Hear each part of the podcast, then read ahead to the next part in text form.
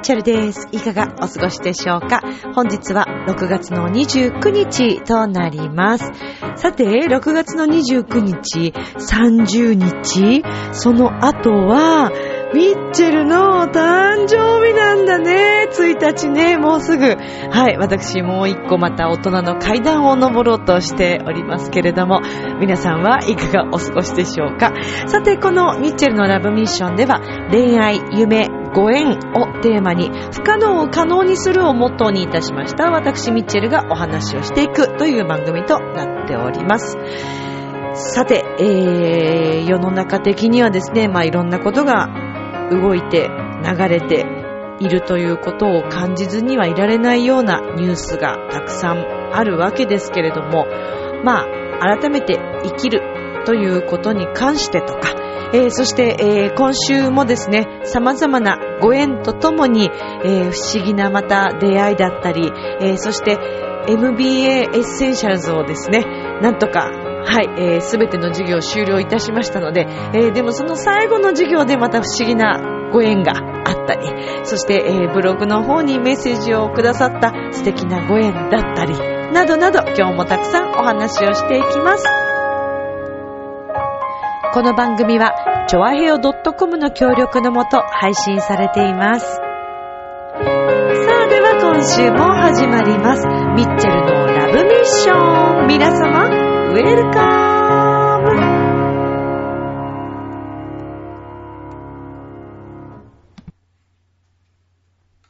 ム。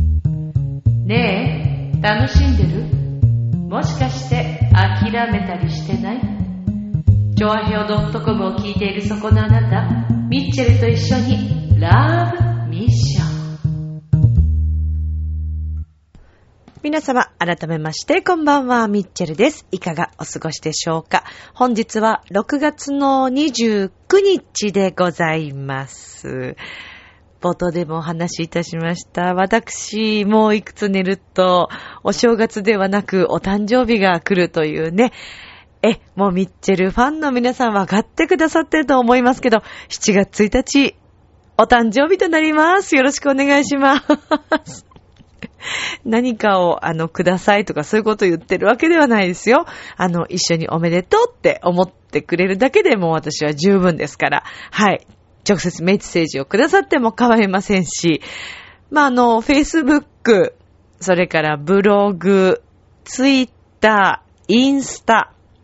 それぞれやってますので、よかったらメッセージ寄せていただけたら嬉しいな、なんて思っております。あっという間ですね。来年は私さらにちょっと節目の年になりますので、来年は大きな、コンサートというか、やりたいなと思っているイメージのことがあるんですけれども、ちょっと順番に話していくと、まず本日ですね。今収録している本日、ちょ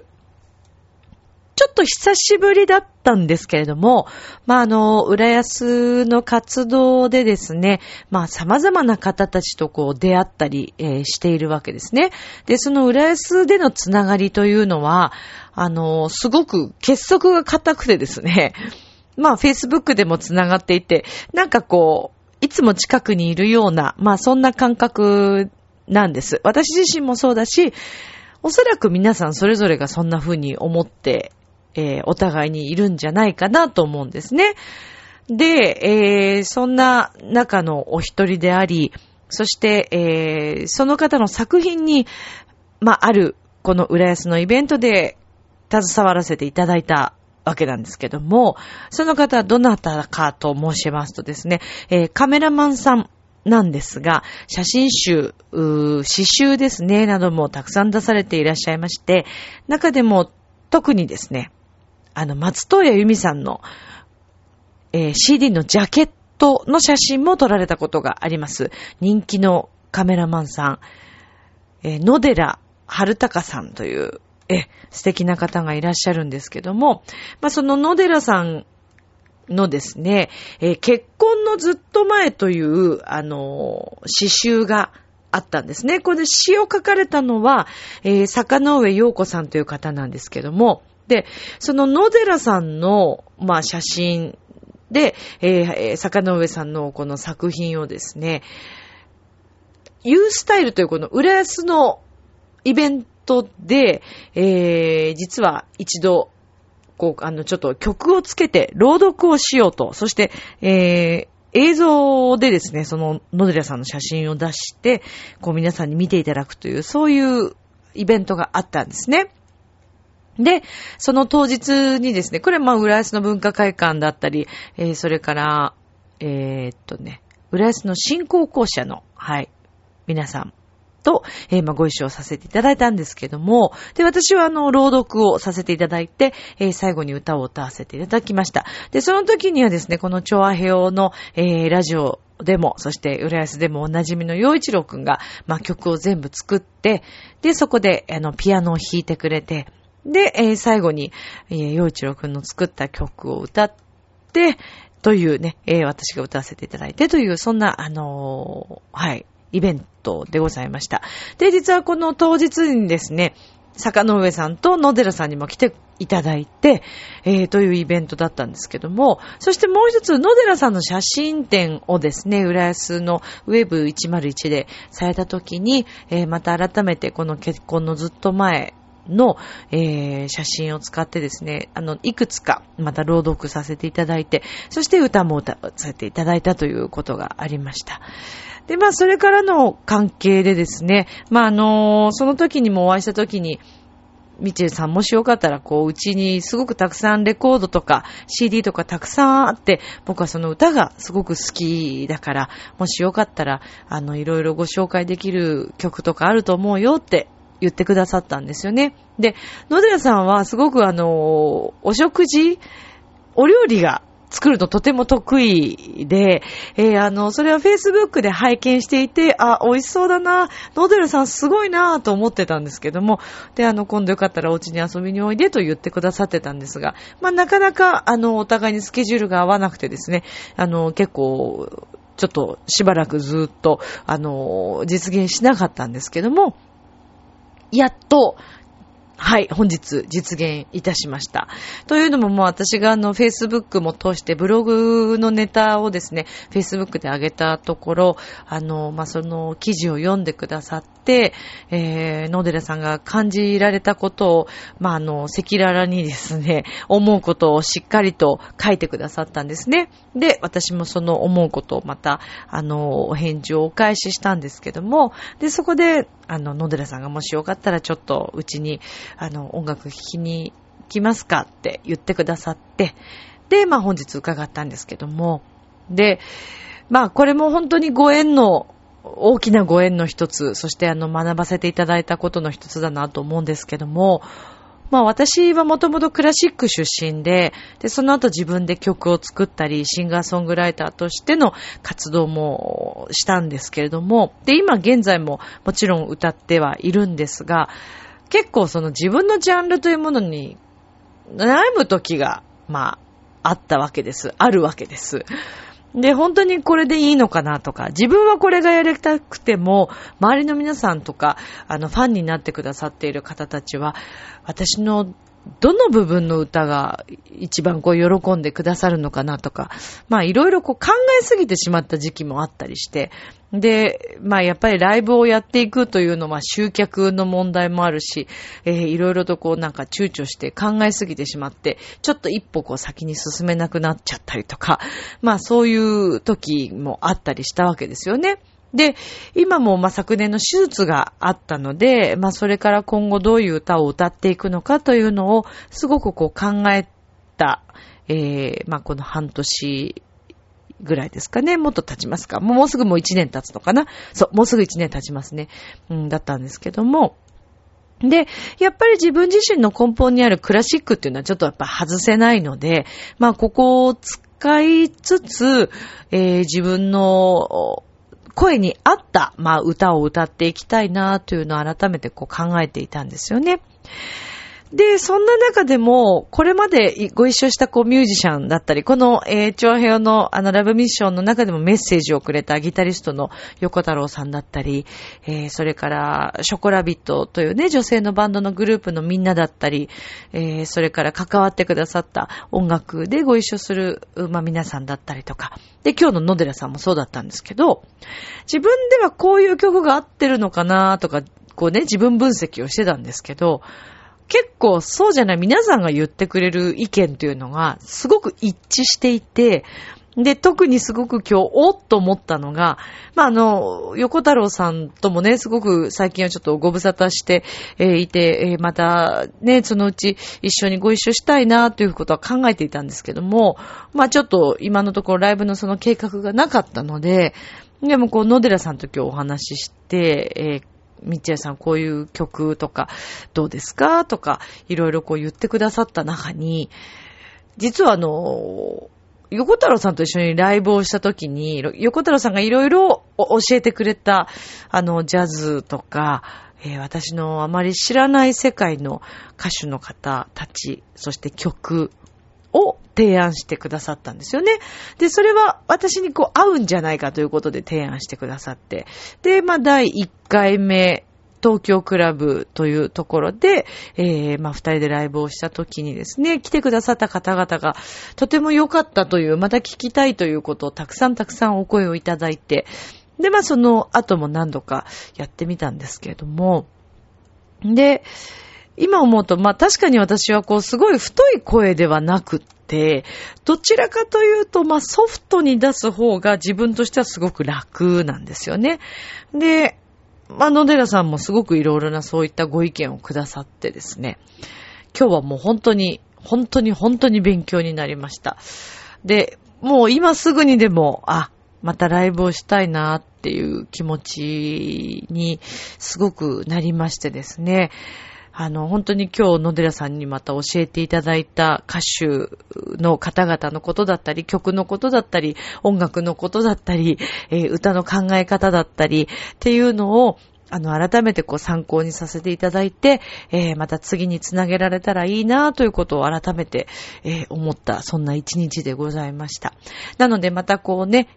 まあ7月にもまた浦安で、ライブをさせていただくんですけれども、またミッチェルライブとして自分企画のものとして、また年内やっていきたいなと思っております。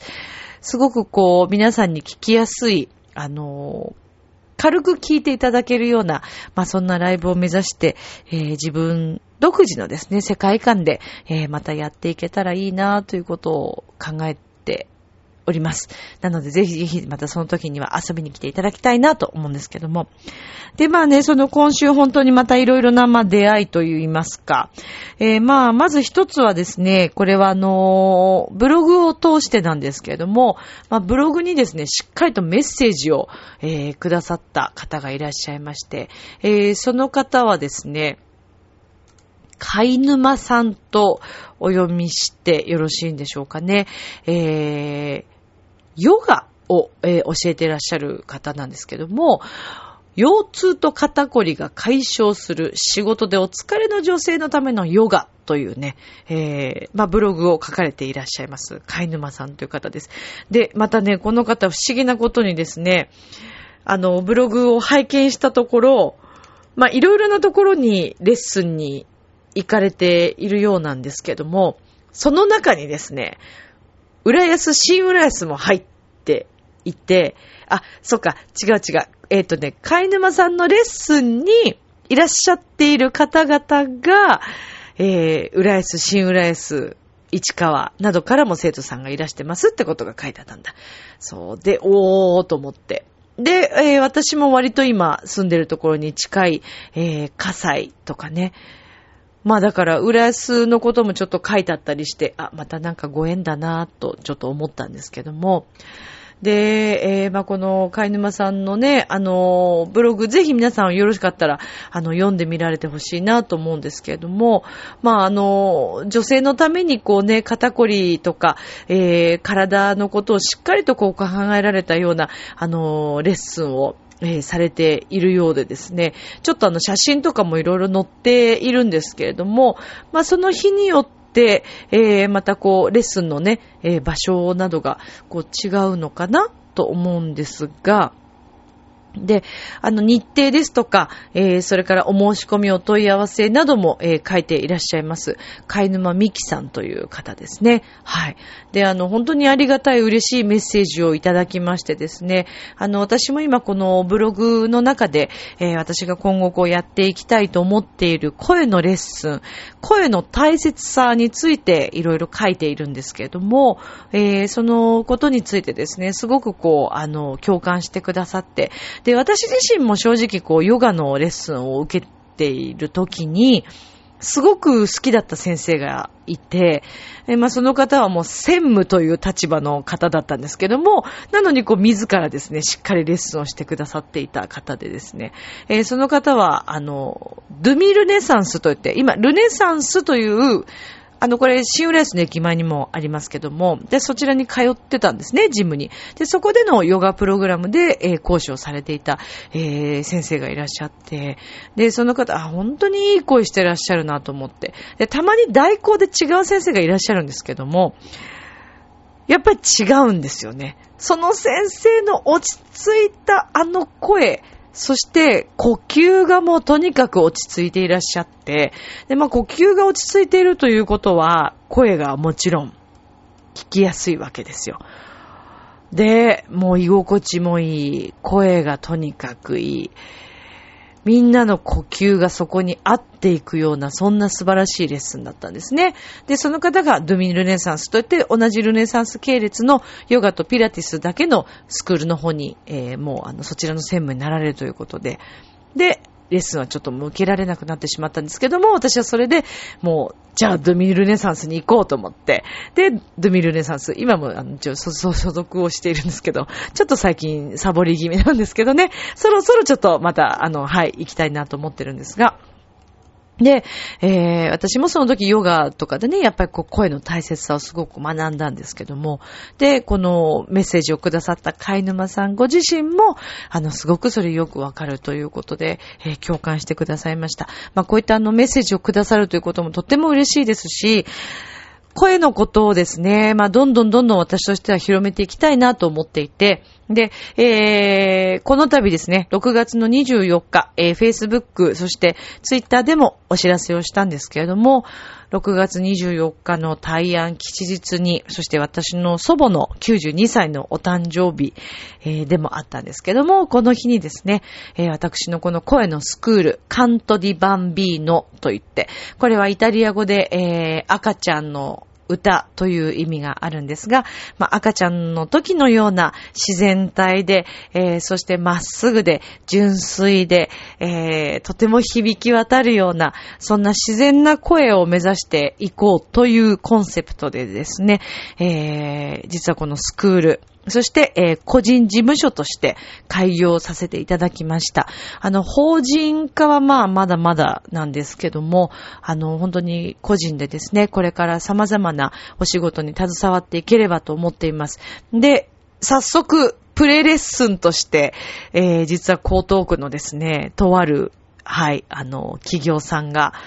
ご協力いただきまして、プレレッスンという形で新人教育の一つとして、受けてくださいました。で、感想をですね、今ちょっといただけるということで、まあ、またどんな感想だったかというのも、またこのラブミッションを通してお伝えしていければなというふうに思っているんですけども、まあ、こういったね、場所をいただけるというのは本当にありがたいことで、で、これがまた不思議なことにですね、やりたいなと思うことを、で、自分が本当にやりたいなと思うことって不思議とどんどんつながっていくんですね。実はもう一箇所、まあ私が大変お世話になっている場所でもあるんですけども、ちょっと名前を出していいのかどうかがわからないので、ここではちょっとまだ言いませんけれども、まあ本当に大手のですね、企業さんの、あるところで、スタッフさんたちのレッスンをさせていただけるということで、またこの私のカントリーバンビーノの活動として、声のレッスンをさせていただくこととなりました。ありがとうございます。まあこれからですね、本当に、まあ、開業という形になると、自分今一人でこれからやっていくので、大変なことももちろんあると思うんですけれども、まあでもそれもね、楽しみながら、自分が本当にやりたかったことを、皆さんにどんどん伝えて、で、これは声のレッスンだけではなくて、個人事務所としてっていうのは、まあ私の歌の活動、それから、司会の活動も含めてですね、どんどんまた行っていって、いろいろな方たちと出会えればなというふうに思っています。自分のできることを、させていただいて、皆さんの笑顔につながればなというふうな、そんな思いで、これからも一歩ずつ頑張っていきたいと思っています。で、まあ、そのね、また出会いのもう一つ、これはそれこそ6月にですね、一緒にコンサートをさせていただいた、桶川でのコンサートの時のですね、主催をしてくれていた、クラリネットの、はい、小坂真希ちゃんという方がいて、真希ちゃんのですね、お母様に、まあ、当日終わってからご挨拶する、ちょうどタイミングがあったんですね。で、お母様とご挨拶をさせていただいて、そしたらその後まきちゃんご本人からですね、なんかすごくこう私のことについて興味を持ってくださったようで、まあ、本当に演奏についてもですね、共感してくださったということで、で、そのまきちゃんのお母さんがですね、なんとこの度私、もうね、すごいんですよ。これも Facebook に載せてるんですけど、よく私の好みがこんなにも理解してくださったなと思って、私の大好きな生地のイメージ、それ、デザインとかも、今もちょうどこの私の目の前にあるんですけど、生地を使ってですね、素敵な縁もついている、まずポーチ、小さいポーチ、もうちょっと大きめなポーチ、そして同じ柄の、ゆるゆるのこうパンツ、膝丈ぐらいのね、お家で履けるようなパンツも作ってくださって、それをなんとプレゼントしてくださったんですよね。で、生地をですね、ミッチェルに合いそうなのをってすごい探してくださったっていうことを、まきちゃんご本人から聞いて、ああ、もうなんて嬉しいんだろうなーって、本当につくづく思いました。まきちゃんのお母様、かつえさん、ありがとうございます。このラジオ聞いてくださっているでしょうか。まあ、本当に私は、まあ、こうして、改めてですね、今日、今週の、密に出会った、そして、共感してくださったり、いろいろご意見をくださった皆さんのお話を今したんですけども、本当に幸せだなと思ってます。恵まれているなと。まあね、幸せってなんだよって思うね。方もいらっしゃるかもしれないですね。まあでもラブミッション聞いてくださってる皆さんはおそらくきっと幸せについてよーく分かってくれている皆さんだと思うんですけど、分かってくれてるというかよく分かっている皆さんだと思うんですけどね。まあ私ブログにも書きましたけども、決して順風満帆にこう生きてきただけではありませんよ、そりゃ。でね、いろんなことを経験した上で、あ、幸せってこういうことなんだなとか、そしてこの、今、自分がこういうふうに生きていて、そして、好きなものを食べたりとか、好きなことをこういうふうにね、発信したりとか、まあ大好きな音楽をさせていただいたりとか、お仕事したりとか、みんなと笑い合えたりとか、まあ好きな曲を聴くっていうのだけでもそうだよね。好きな場所に行くとか、好きな本を読むもそうだし、もうね、その一つ一つがとっても幸せなことなんですよね。それに気づき始めるとなんか全てがやっぱり幸せにこう思えてきて、幸せって小さなことでも幸せだっていうことを感じることができると、やっぱりどんどん大きくなっていくもんですね。まあこれが生きるということ。まあ生きてればね、そりゃね、誰だっていろんなことが起きますさ。そりゃ嫌なことだってありますよ。だけど、それをね、やっぱりこうハッピーに変えられるっていうその力もあなた次第ですからね。まあそんなこんなでね、まあ今週といえばやっぱり皆さんもよくご存知だと思いますけど、まあね、アナウンサーさんでいらっしゃいました小林真央さんが、本当に若くしてお亡くなりになりましたけれども、真央さんがこう残してくれたこうメッセージといいますか、まあ本当に闘病生活を送りながらもああやってブログでね、いろいろ更新されて、同じ思いをされている方にこう元気をね、何か前向きになることをっていうことで、本当に懸命に最後の最後まで頑張られた素晴らしい方だったんじゃないかと思うんですよね。って思うわけです。どんなに病気であっても、どんな状況であっても、自分の考え方一つでですね、見え方ってね、やっぱ変わってくるんですよね。真央さん、あの状況で、いや自分だったらって考えますよ。自分があの状況だったら、ああいう風にニコニコして、いろいろ写真とか載せて発信できるのだろうかと。すごい勇気と、頑張りと、努力とですね、そしてみんなへの気遣い、みんなに元気になってほしいなって、だって自分が体調悪くて、なのに周りのことを考えているってすごいことだと思いませんか？で、自分には、まあね、ああいう状況になった時にどういうことができるかわかりませんけども、今ですよ。今の自分が何ができるのかなっていうことを私も考えていきたいと思うし、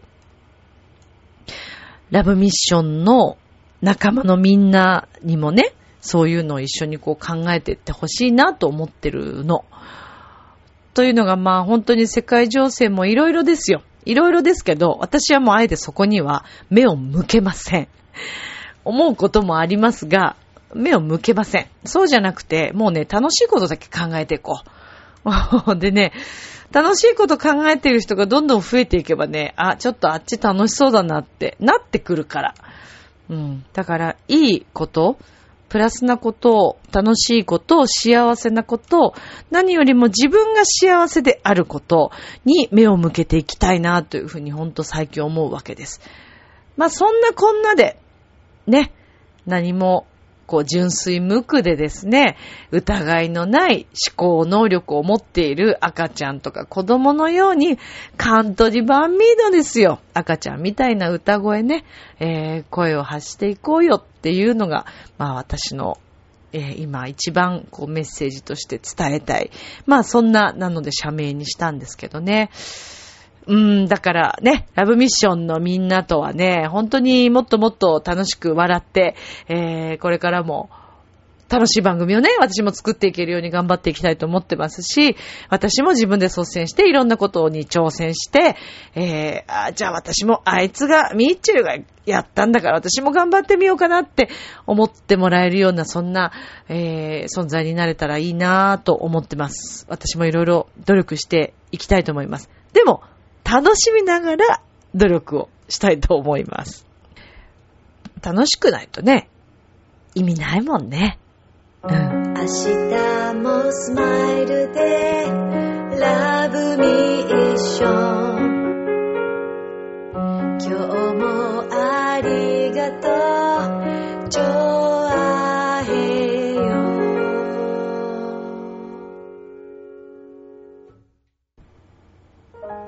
はい、ということでエンディングでございます。まあ本当に小林真央さんのご冥福をお祈りするとともに、